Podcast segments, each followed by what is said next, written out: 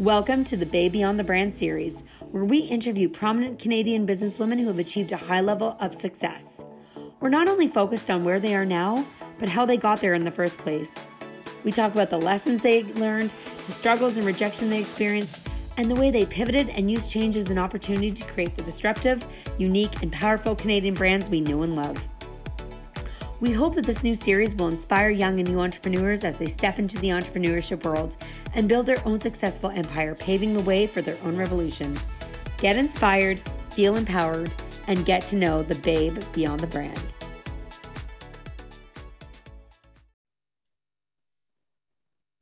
Oh my gosh. Okay, so you just got engaged. Now, do you know what style of dress that you like? Do you know how much you want to spend? How many bridesmaids do you want? And what color do you want their dresses?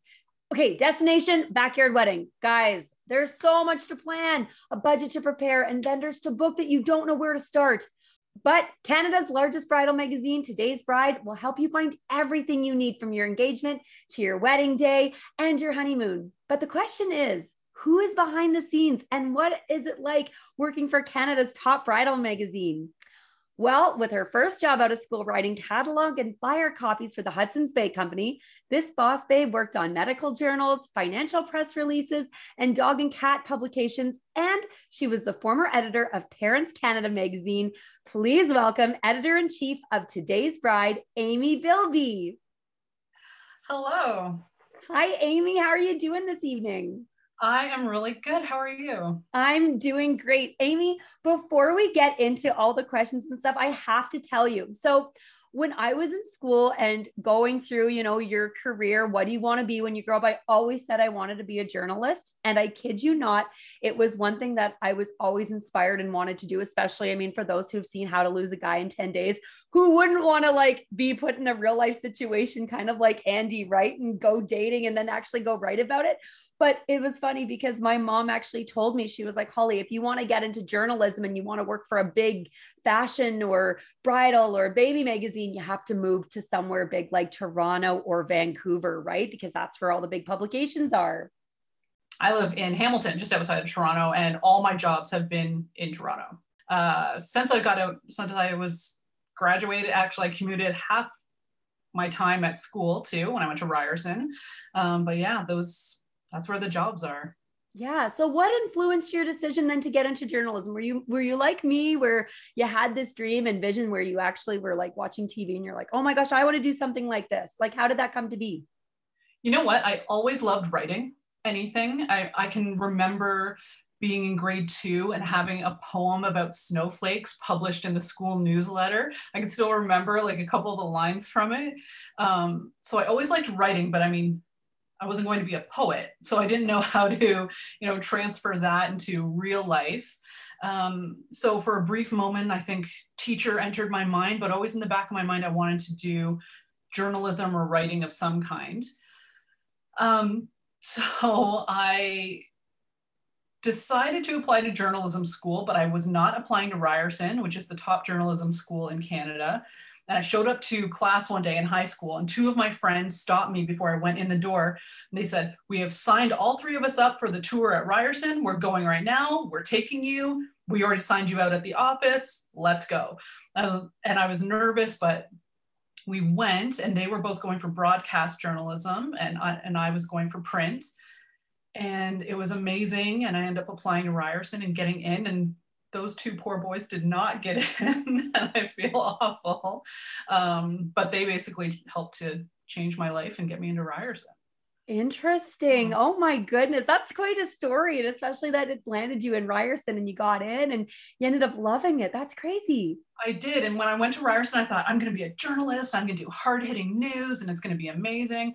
And then in my first year, I decided I really did not like news big part of it was um, we had to take newspaper, radio, television, and magazine writing. And at the time, I was taking new, um, I was taking television, and a girl I knew from high school, her home burned down, and her she lost her mom in the fire.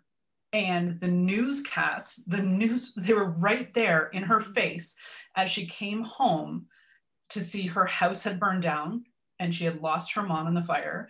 And I thought, how dare those journalists infringe on her personal space when this is the lowest moment of her life? And I thought, there's no way I can be a part of that. I do not want to be in people's business like that. So I went more of the lifestyle way and became a magazine writer because you get to kind of go more in depth with people and learn their stories and it's more emotional and personal rather than just facts facts facts right right. So how did you start then your career? Because now we see in the states and on again i'm going to keep referencing movies here because that's all we know is yeah. very stereotypical movies. Um, we see interns. Now is that how you started your career? No i actually did an intern. So when you're at Ryerson, uh, you do a fourth year internship, if I can remember correctly, for every other stream except for the magazine stream. And at Ryerson, the magazine students publish their own magazine in the fourth year. So that's sort of our real life experience that we get. So I, I didn't personally do an internship. I actually applied for uh, like a copywriter type job at the Bay, at Hudson's Bay Company, and they had filled the position. And I think maybe I was naive or I just didn't understand that I shouldn't be harassing this poor woman and being like, oh, do you have any openings now? How about now? How about now? And at one point, she emailed me back and said, you know what? I can't let you go without giving you a job because you know you're just so persistent and you know we really got along so she offered me a job at the bay and that's when i started and i was writing you know this lamp will be a lovely accent to your living room and exciting content like that you got to start somewhere and it's the people right. that keep going and knocking on the door and showing up regardless how silly and crazy you look like you said the persistence it yeah. gets you and, and it makes people remember. And they're like, okay, obviously this girl wants to work here. Let's find her a job. And so then you start working your way up to the top. So tell us then first, I guess, how you ended up working for Parents Magazine, and which is so cool, by the way. And then your your career then venturing you to become an editor in chief for that magazine. Yeah, so I ended up freelancing for someone who had worked at a parenting magazine and then she moved to a different company and they were hiring someone and she recommended me and we had never met before and I'd just been freelancing some articles for her.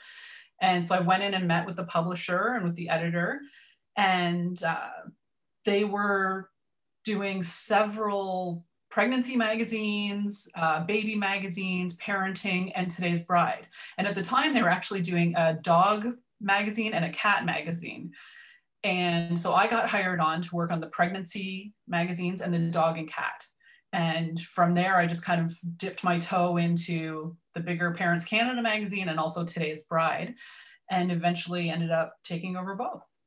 Interesting. That's so cool. Well, congratulations on your journey because it just sounds incredible. Like you really worked your way to the top. Um, but what influenced your decision then, Amy, to want to work specifically for a bridal magazine and make that shift from working for, you know, talking about pregnancy and babies, which there's so much to talk about, then to shift mm-hmm. gears and move over to the bridal industry? So it was sort of I don't want to say that it was forced upon me at my job, but it, the opening was there and I'd already worked on it and I was really happy. I really wanted to take over a national consumer magazine.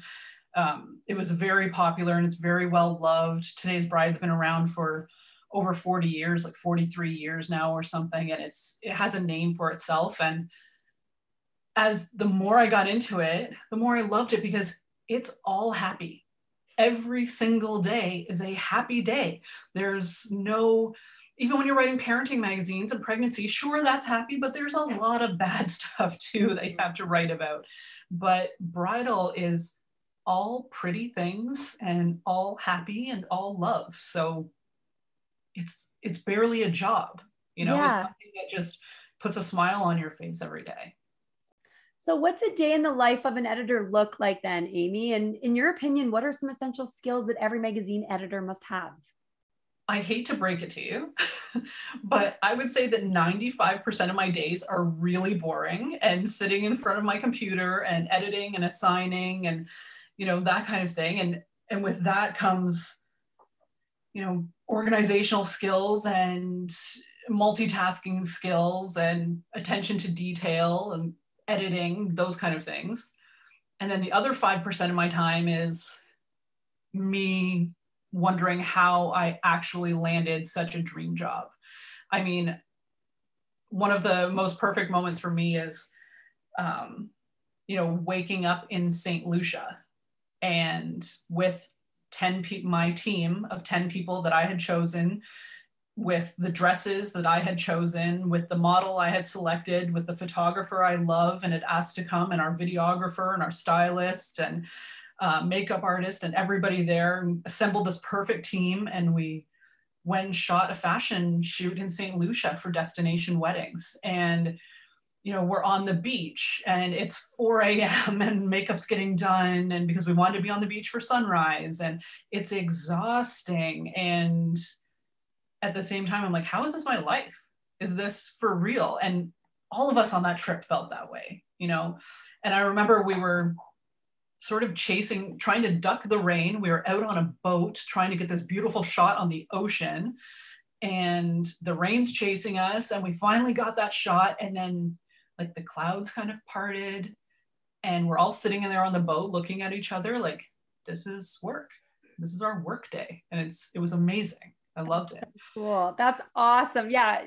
Not a bad gig, I would say. Not bad at all. And then, you know, after that, I went back to the office a few days later and then I had to pack up all the wedding dresses and lug them all over the office and ship them back. And that's not fun, you know, but it's it's fun choosing the wedding dresses and hanging them in my office and everybody comes by and like checking out the dresses because I'm you know, who doesn't want to look at 10 wedding dresses, you know, hanging in someone's office? Amy, you're talking about bringing and hauling all those wedding dresses back, but where's your Andy? Where's Andy from Miranda Priestly's oh office? Oh like gosh. your assistant helping you there? I do not have an Andy. And let me tell you, it's so funny.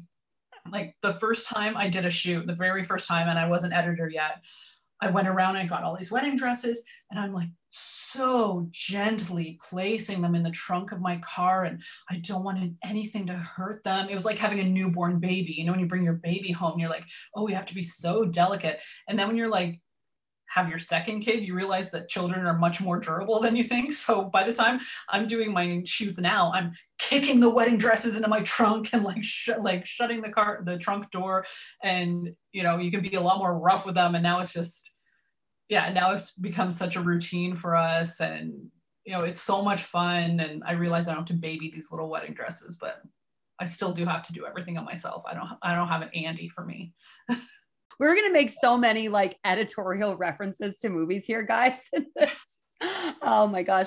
But speaking of Miranda Priestly though, Amy, now do you consider yourself somewhat of a harsh editor or or a critiquer?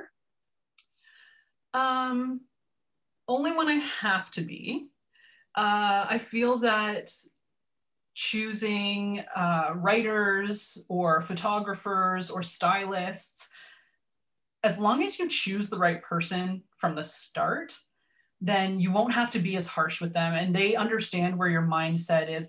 Our my art director, not that I've chosen her, she existed before I did on the magazine.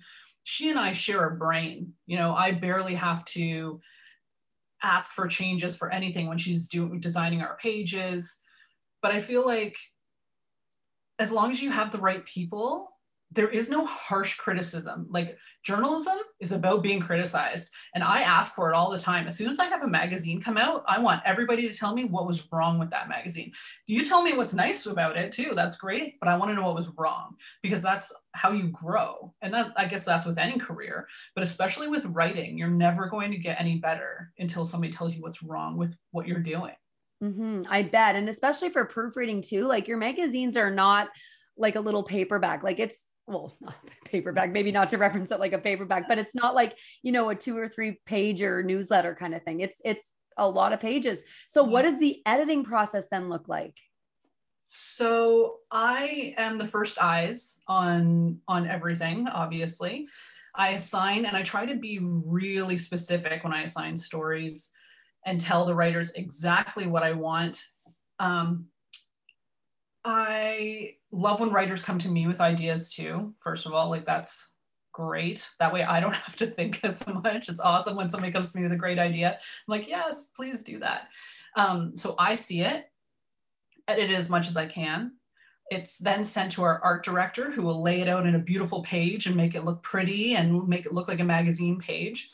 And then I'm really lucky that uh, at the company I'm with, somebody kind of stepped into a role as proofreader for me, and she's the greatest proofreader and fact checker that I've ever seen. And so I trust her eyes more than I trust my own, I think. So she takes a look, and then there's a third round of proofs, and then a fourth round, and then we just keep going until I can't find any more mistakes, and then it's off to the press. And then, how soon is a magazine officially ready to go to publications before the month due date? So, like, let's say that it's due, like, it's a July or mm-hmm. June or summer, whatever magazine issue, how soon will that be ready to go in advance, or how soon does it need to be ready in advance to go to publications? So for bridal, first of all, we do two issues a year, and that's pretty typical with most bridal magazines because it coincides with bridal fashion. So spring fashion comes out, we come out with a magazine. Fall fashion comes out, we come out with a magazine. And the bridal lines usually come out twice a year. So for me, so for our spring 2022 issue, which will hit newsstands in January. I have to, because the magazine is so big and we have so many copies and we're national and we're on newsstand and everywhere else, um, we will go to press end of November, which means we will start with our content in September, um, our print content. So it usually takes, so that would be September, October, November, December, four months in production before we actually end up seeing it in print. Okay, so that's crazy because you have to get your trends and your fashion and make sure that you're on point with everything. So yeah. where do you get those article ideas and and how do you refresh the content and stay on top of trends then Amy? The way I look at trends it's such an odd thing. So magazines really influence the trends, but it's the industry that is influencing us too. So I work really closely with everybody in the bridal industry. I say everybody, I mean, it's not everyone, but man, like the photographers, the planners, the florists, everybody. And they send me their ideas. Lots of them are doing shoots on their own, hoping that they'll be published somewhere. So somebody will do a beautiful styled shoot, send it my way. And I'm like, how did you think of that? Why would you put dead flowers on a table and it's somehow magic? You know, so who knew that dead stuff is the trend, you know? and they really influence how I think because they're the ones in the trenches. They're there every day working with brides and coming up with new ideas to make weddings unique and creative. So we take our cue from the industry experts. And does each issue have a theme too, other than just focusing on the season? No, because like I said, so because we only do two issues, our spring 2022 issue, for example, is on newsstand from January to July. So, or January to June. And so that means we can't focus on a season and we can't really focus on a theme because it could be old by the time somebody sees it. And the other thing we have to keep in mind is people are planning their weddings a year to two years in advance. So just because you're picking up the spring issue doesn't mean you're not getting married in a fall wedding. You know, so we're always almost a year ahead of anybody who's getting married. So as long as we have a little bit of everything to please everyone, that's that's the goal, just to inspire couples. Um, and that's why we do all different kinds of styles. You know, we do really simple classic styles to really elaborate, and that way somebody it's going to grab someone's attention every time now in January, your spring issue came out. So spring 2020, let's go back to 2020 because we're rewinding here, although nobody really wants to go back to 2020. so we're back in we're back in spring 2020. Your spring issue is out and COVID hits and now everything's changed. And we've seen the whole world change. We've seen weddings change. So, what changes did you guys have to make during COVID times with the bridal magazine then, in terms of photos, articles, advice? You know, like was everybody just jumping on, you know, the let's go to backyard weddings now and elopements? Yeah. I mean, this year was not cool, you know, for for literally everybody. Um, and weddings and the event industry took such a beating and it's there's certain industries that stand out that everybody's like save the this industry save the that industry but saving the event industry has become a real struggle um, wedding venues photographers florists cake decorators you know, you name it, they they were all out of work. And I don't mean like you can work part-time on the side. No, they couldn't. There was there was no work. So for us, um, we ended up pausing our print issue for a year, which means we have not printed um, since then. And that was the same as just about every other bridal publication that existed because publishing is based on advertising. That's how we pay for our magazine. People pay to advertise, you get to publish a magazine. When your main advertisers are bridal and travel, you don't really have a lot of advertisers supporting your magazine. And it was really not something we wanted to chase either. Like, how insensitive would it be of us to go to these these businesses that are struggling and being like, well, you know what you should do? You should advertise with us. Mm-hmm. Like, no, that's just not right. Um, so we went strictly online, which is not which is still a lot of work. it's, it's a lot of work. Um, so we went strictly online, but now we are gearing up for print for spring 2022. And I can feel that like excitement starting already of, you know, I'm about to go on vacation for 10 days. And when I get back, it'll be go bam, time. Here we go. Like it's go time. Yeah, it's time to start planning. So, I mean, the bridal industry especially watching on social media, it was rough, mm-hmm. you know, watching all the couples mm-hmm. miss their weddings, replan their weddings for a third time. My cousin just got married, it'll be three weeks ago now. My daughter was the flower girl, and that was their third wedding date, I think. And they still didn't get to do what they wanted to. It was beautiful and lovely, and and it was so nice to be at a wedding. Um, but these couples have struggled too. Just talk about heartbreak. If you've had your your heart set on something and destination weddings and no honeymoons and you know so it was definitely a rough year for everybody. Oh it just it was one thing after another. It was a ripple effect. It was horrible. And it's still going on. Yeah it's still happening. And you know it's nice to see you can sense if you're in the bridal industry in the event industry you can really sense the energy that's coming back and just the relief that people are feeling that it's time to get back to work. Um, but what came out of this was really beautiful, intimate weddings. And the emotion for weddings came back, I think, and, and the, the sentiments that should be attached to being married. You know, it's not about the parties and it's not the, you know, the couple losing their minds over the little details. It's about them being one on one and exchanging vows and telling people that they love each other. You know, and these backyard weddings, man, I uh, some of them have been so beautiful. Like my mind is blown. Just because you had a backyard wedding didn't mean you have to skimp on the flowers and the decor and the tablescapes and the, you know, everything. You can get it all in your in your backyard, like small backyard, just beautiful. Mm-hmm. And so I hope that going forward, that's something we take out of this COVID wedding season is that, you know, what matters is marrying your person.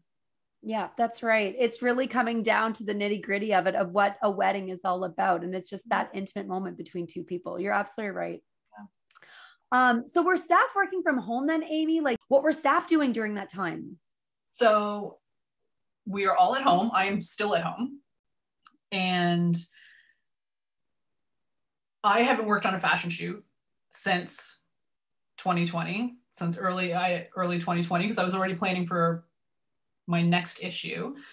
Uh, but what we did do is when we were able to open up things where you could have 10 people outdoors, let's say, we were doing, people were doing styled shoots. So wedding planner would call up her friends who were a florist and a makeup artist and et cetera, et cetera, and they'd put together a styled shoot and send it to us. So shoots didn't halt, they actually picked up like crazy because there were no weddings.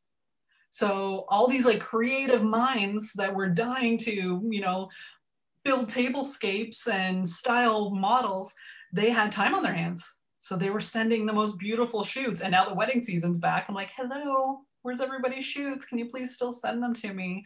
Um, but everybody's got their hands full, like crazy. with yeah. with this wedding boom that's happening now. I know. Yes, tell me about it.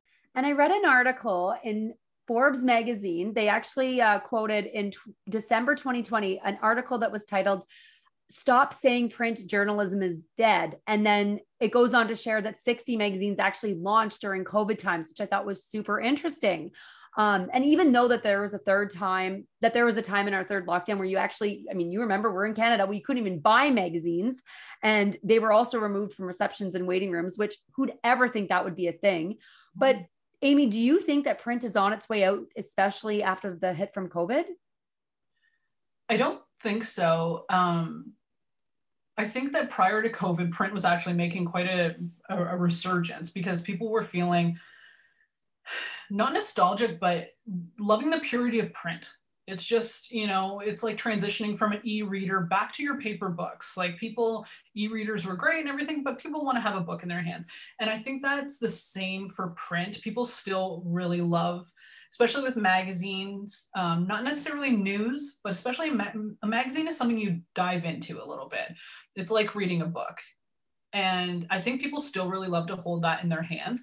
And especially bridal magazines because you know, you know what happens when somebody gets engaged. If it's somebody in your family or it's your friend or whatever, what do you do? Somebody is going out, running over to the store, grabbing the bridal magazine, showing up at their house even before they've set a date, and you know, bride and mom and sisters and friends, you all crowd around the table and everybody starts flipping through the bridal magazines, and it's like a deal, big deal. It's a it's a thing. We just do it. Um, so I think bridal magazines will still maintain their popularity. And I want to talk about the progression of diversities in magazine covers and in the magazine itself, too. So, in a US study in 2017, out of 200, 200, 214 covers published by 19 of the best selling magazines, only 20 featured a person of color and had diverse representation. And again, this was in this was in 2017 so i know that we've come a lot further than then um, but in terms of race and gender, size, age, and sexual orientation, Amy, do you think that the magazine industry has improved since then? The bridal industry in general is has been historically uh, very much lacking in diversity, ridiculously lacking in diversity. And when I took over our magazine oh my god like i'm trying to think of when i started maybe four years ago i guess um, that was an, the number one thing on my list to change was i wanted our magazine i wanted to be approachable to, to any person and my first magazine cover uh, featured a black cover model and it was the first one in the 40 year history of the magazine. It, that's crazy. um, and it just speaks to the bridal industry in general. And when we were not the last ones to make that happen, other magazines still had not put any person of color on their cover. So I've done seven covers uh, since I started, and 50% are uh, would would fall into the category of a diverse cover model of yeah and because it's just that's a really important thing to me mm-hmm. very important you know so since then we've had two south asian models we've had one of them being a plus size model who if you look at her is not what you would think in your brain as a plus size mm-hmm. person um, but that's the fashion industry which is coming a long way. Mm-hmm. uh, just in the last couple years like even going so i go to bridal i go to bridal fashion week which is far less glamorous than actual fashion week in new york city. But i do go to bridal fashion week in new york city twice a year where i'm running for three days from shoot from show to show to show to show. And more and more and more diversity is being included in these runway shows in terms of everything that you can think of. There's just there's so much diversity and particularly plus size fashion. And I keep saying that and I keep putting, I'm using air quotes. I know you can't see them, I'm using the air quotes because plus size fashion is technically just, you know, your average person person size in mm-hmm. Canada. Um, but it's really come a long way. I think that COVID, during, so during COVID, we had another major crisis on our hands in in the world in, in North America stemming from the US you know coming into Canada but also the world over in terms of anti-racism and and just a really horrible time in society I think and then mm-hmm. we're all stuck at home and we're all becoming keyboard warriors and I think the racism um, in in the country really came out and also those promoting anti-racist racism really came if you if you're an ally for anybody or an advocate for anybody i think it, it became really important for you to do so um, at a louder volume than you had in the past. So we really we really took it seriously at today's bride and we went to our bridal industry. We went to our brides we asked everybody what can we do to make this better? Because like i said this is an important issue for me and from day one with our diversity in our magazine and i feel like we've done a great job. We were getting a lot of praise from the bridal community about the job we've been doing but it's still not good enough. You know i'd love to be able to you know pat myself on the back for you know but i can't because it's still not good enough and that comes from the entire bridal industry for some reason thinking that a blonde white woman is the face of what a bride looks like. Mm-hmm. And I don't know why that is. So we're still changing that. So I would say a year ago when when everything really hit its peak of you know the black lives matter protesting and and and all of that when this really came to front and center and people started criticizing the bridal industry hard and we responded i hope in a great way. We actually did a couple like instagram lives about the races like the this these racist undertones in the industry. Um and now and it's i was just saying this to my husband a year later ish all of a sudden all the shoots are white people again. And it's like people have forgotten mm-hmm. what we should have learned what we should have learned forever ago. Yeah. But what we've really learned a year ago, when people were sitting up and taking notice and being like, oh, you know what? Instead of hiring a white model every shoot, let's diversify a little. I feel like that's stopping.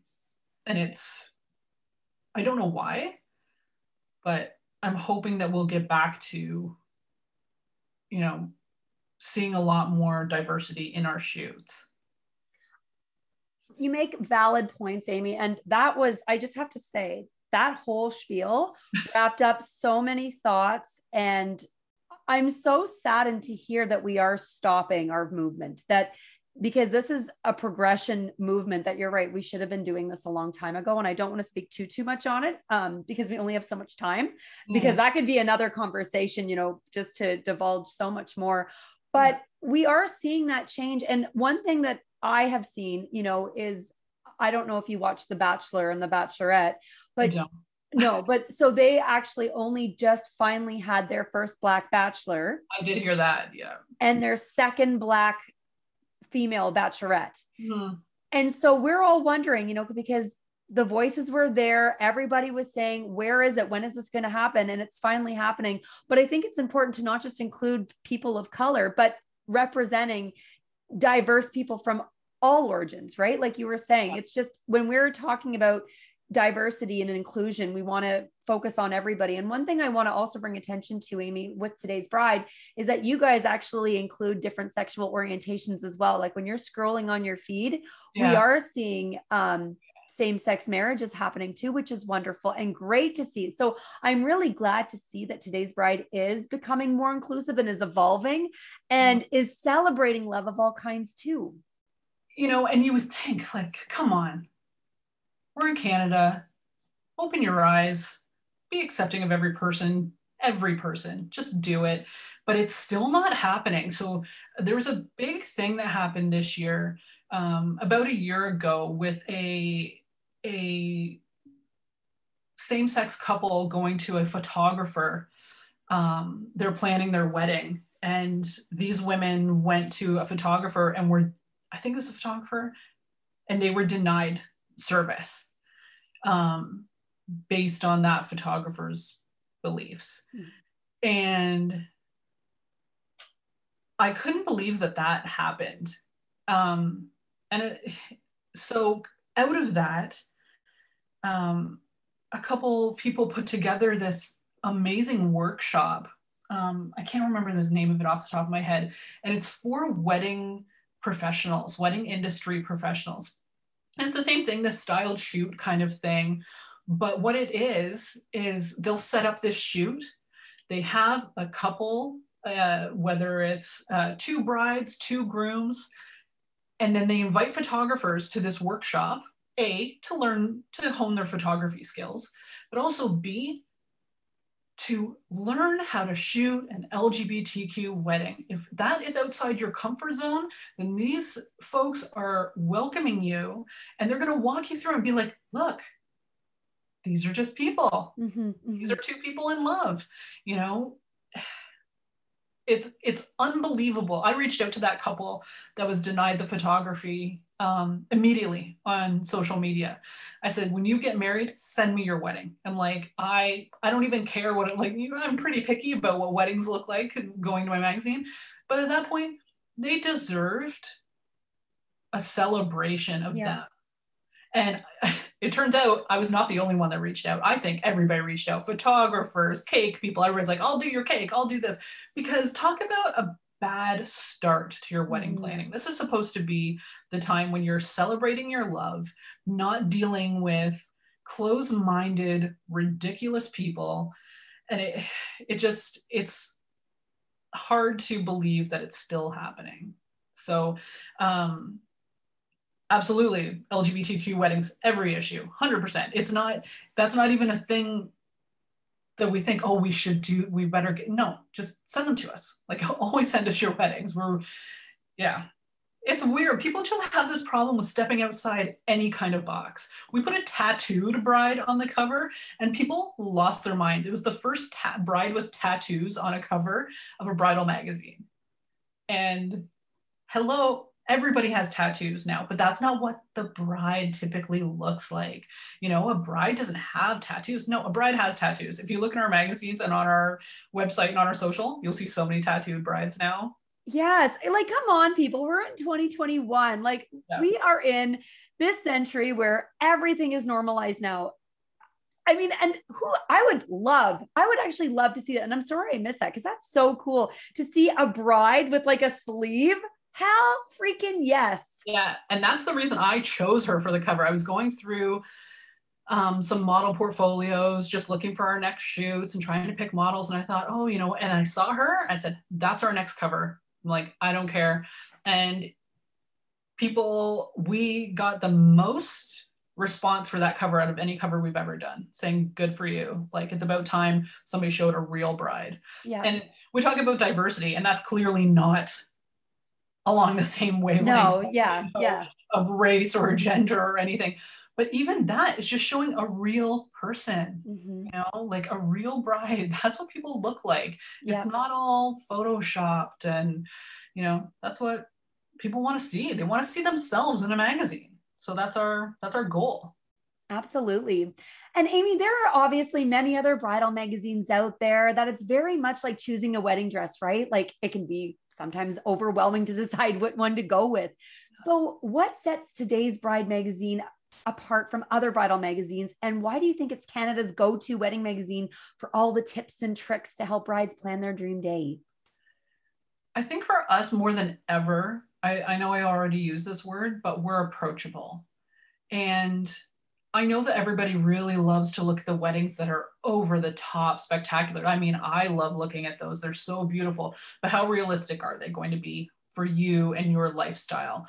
So we offer our brides everything from, you know, a DIY wedding in your backyard to the most over the top beautiful venue wedding with with all literal fireworks and all of that, you know. So I think that's what we offer is something for everyone. We're not a niche, um, like glamorous kind of publication. We're we're Canadian weddings.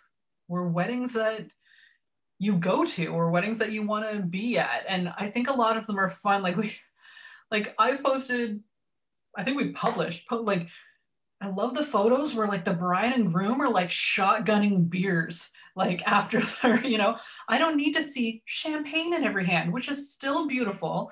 I want to see you shotgunning a beer with your husband and, you know, and it's you're leaning over so it doesn't fall over your dress. That's what a wedding is. You know, it's it's your family, it's going crazy on the dance floor with your friends, it's just being fun and laughing and loving each other. It's not necessarily about, you know, how big you can make everything. Mm-hmm. And what we think is a typical wedding, like a typical pose. I, you're so right. That's what we love to see. Yeah. Well, Amy, this past year has been the year for elopements and micro and backyard weddings. We've seen it all. But what trends do you think we're going to be seeing in 2022? So, we definitely saw a lot of elopements this year. We just put one on our website. Um, they took a helicopter up to the mountains uh, this mountaintop in BC and just got married by themselves and so beautiful. Like these elopements are have been epic and, and gorgeous. I feel like we won't see as many elopements as beautiful as they have been. Backyard weddings might continue, um, but a little more elaborate than they were. But honestly, we're seeing, we're already seeing a return to the big wedding, um, which I love so it's it's hard to judge the the trends right now because we've just had nothing for so long that now it feels like we're starting from scratch. Like where do we go now? Um, and i think more than ever though people are just going to do their own thing. There's no more cookie cutter weddings. This past year has shown you how many things you can do with limited time and limited budget and limited space and limited guest list and it just it's time to get creative and think outside the box and and show have a wedding that reflects your personality. I think more and more and more that's what we're going to see. Well i'm excited to see where this takes off although rest in peace 2020 and you know 2021 it's been an interesting year to say in the least. We've seen you know like you said small weddings to now larger weddings as the summer continues and now we go into the fall so things are going to go back to some kind of normalcy in a way but I think that what we're hoping at the end of the day is that we still stick to what weddings are all about, and that's about the two people and mm-hmm. celebrating love. That's really what we need to get back to and make sure that that's the front and foremost thing that we focus on. Absolutely. Absolutely. So, Amy, we're going to move into my Rapid 10, which I have to say, this is probably my favorite edition of Rapid 10 thus far because we are going to combine weddings mixed with the movies, mixed with like some yeah. fun horrifying bride stuff. So let's get right into it. All right. So I keep quoting all these movies here, Amy, but if I if you could pick one, Bridesmaids, Father of the Bride, or Runaway Bride, what one would you pick? Um, Bridesmaids is amazing. Runaway Bride is amazing. I would say Runaway Bride. There we go. Have you ever crashed a wedding? No. I didn't, but I had my wedding crash. Well, we had the wrong people show up to my wedding. They thought they were supposed to, it was another location and they came to the wrong wedding. They put an envelope, their card in our card box, which was locked. And then we had to find someone to unlock the box, go through every single card to like try to find theirs. So we did have them at our wedding. Um, but I personally have not well at the end doesn't matter but i mean oh my gosh like that's awful though for the card and be like oh excuse me we need to take this back we're and they signed our wedding photo they signed you know you have like your photo when you walk yes. in sign it you would think they would have looked at the picture and thought those aren't the right people that's hilarious yeah. oh my gosh um, what's the approximate cost of a wedding in 2021 on average do you think oh gosh I would say anywhere from let's say twenty thousand. Okay, yeah, that's that's standard, I think, for 2021. Um, Amy, what's something wild you did at your bachelorette. Oh my gosh, my bachelorette was awful. it was an off it was a it was a terrible night and for reasons i will not get into but it was just an awkward my bridesmaids were each of my bridesmaids thought they knew me best. So they all wanted to plan they all had different ideas of what we should be doing. And i recently when i say recently i mean less than a year ago had a discussion with two of my bridesmaids who finally confessed that it was like the worst night of their lives and they apologized. They actually said they're going to throw me another bachelorette party because they feel so guilty of how like how awful my bachelorette night was. And we started out like at my house with cocktails and whatever, and then we ended up going dancing and like going to some bars and stuff, and that was it. Um, but I'm telling you, like it was the first time we got together after COVID, and I was sitting in my backyard with like seven of my girlfriends and it came out and i could see them look at each other like should we tell her? And they finally said we are so sorry for your bachelorette party. They they they feel awful about it. Yeah. amy you can't tell me all of this and not tell me what happened. Nothing, there um, there wasn't really anything that happened. It was just an awkward awkward night of my bridesmaids all having very different personalities and not meshing very well it was very odd because it was different circles of friends and my sister and my sister-in-law and it just turned out everybody wanted to be in charge but nobody really was in charge and we ended up having not great plans and yeah so it just was not the best night. And my friend said you know if anybody deserved the greatest bachelorette it's me. Like i've been in so many weddings and yeah they just they still feel guilty until yeah we always think it's going to be the best time because you're bringing all of your friends from all these different circles together and you're like well they all love me. They're all going to get along. And sure. then i know i know i've been there been yeah. there done that. Um, okay for couples who still want to do a mini honeymoon getaway without leaving the country where do you recommend going? Like i would go to banff i would do like Whistler, something like that. But also, I'm an East Coast gal at heart. Like, I just love the East Coast. There's not there's such a relaxing vibe in in you know like Nova Scotia. There's so many places. You know, if you're a city person, go to Montreal. Like, it's just there's so many places in Canada. That's what people don't realize. We have so much in our backyard. So many places to explore that we just haven't because you're so used to jumping on a plane and going somewhere. But yeah, I, my my go-to right now would be Banff go to Banff. I lived in mm. Edmonton and oh, me and my girlfriends went there. I would say like we went to Banff as often as probably people here, like young girls go to Montreal. Like oh. we would go there all the time. And you know what's funny? A funny fact is that they've got a bunch of Australians there. So mm-hmm. I'm very, I think my husband's very fortunate that we were together at the time because I probably would have like stayed in Banff and wound up with an Aussie. come on. exactly. As close as I'm going to get to Australia as yeah. possible. And is it so beautiful? It's like, gorgeous. yeah. And there's so much to do. Like the nightlight's awesome. There's so much to like, to do like in the winter and in the summer. Like, I mean, going, going dog sledding I yeah. did it like three or four times with everybody that would like come visit me. I'd be like, okay, well, we're going go dog sledding again, or you're going skiing. And like, and my first time going skiing was was down a mountain, like not down a hill. Like my first time skiing was going down a darn mountain. Like, how cool is that? Go. If whenever you feel comfortable traveling yeah. again, go. Definitely recommend it. Yeah, I want to. All right. Okay, Amy, fill in the blank. You should not go any longer than blank when sending out thank you cards. I would give yourself three months. I would too. Any longer than that, it is rude. what is the most important thing about choosing a location, the venue or the city slash destination?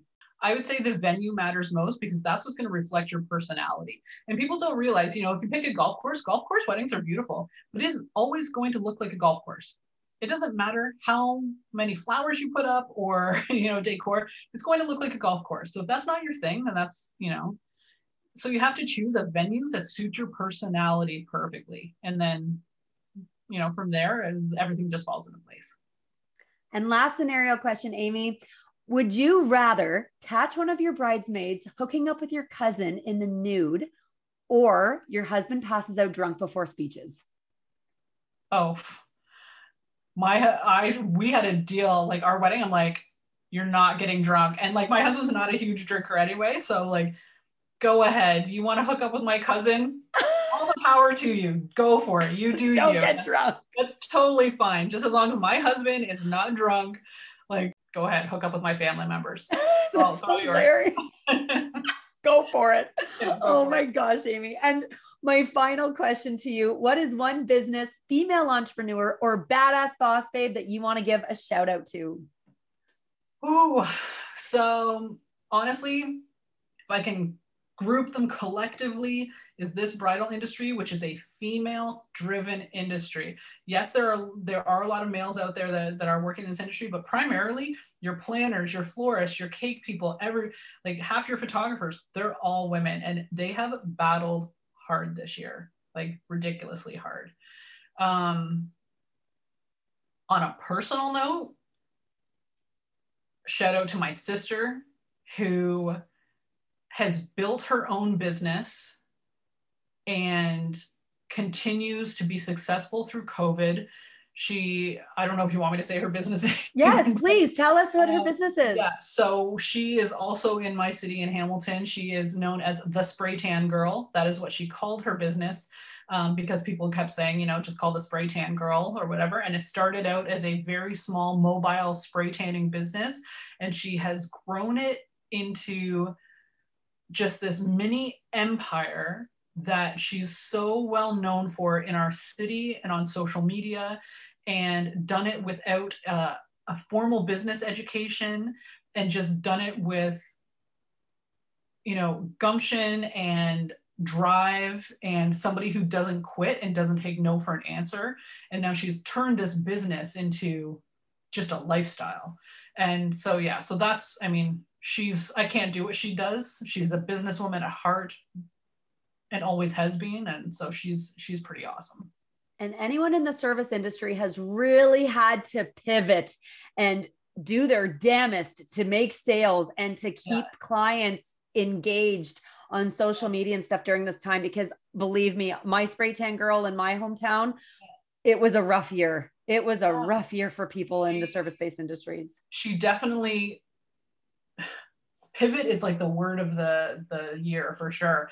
I mean and she went from this small to now like her online training services for all kinds of beauty services are just amazing. She just has so many trainees that she has passed on all her knowledge to on small business running a small business and her beauty knowledge and it's just it's crazy how how successful she has been able to keep going you know just keep this business going over the last year. And and it just keeps growing. It's amazing. So kudos Well, to her Well, that's awesome. We will definitely tag her and any babes that are out in the Hamilton area. Definitely make sure to check her out. Things are mm-hmm. open. Go get your spray tan on. If I'm ever down that way, I mean, I know I will. Love me a good spray tan. Amy, this was awesome. I have been looking forward to this interview ever since you said yes to coming on the pod. You did a fabulous job. I feel like I could talk to you all day long and so much more.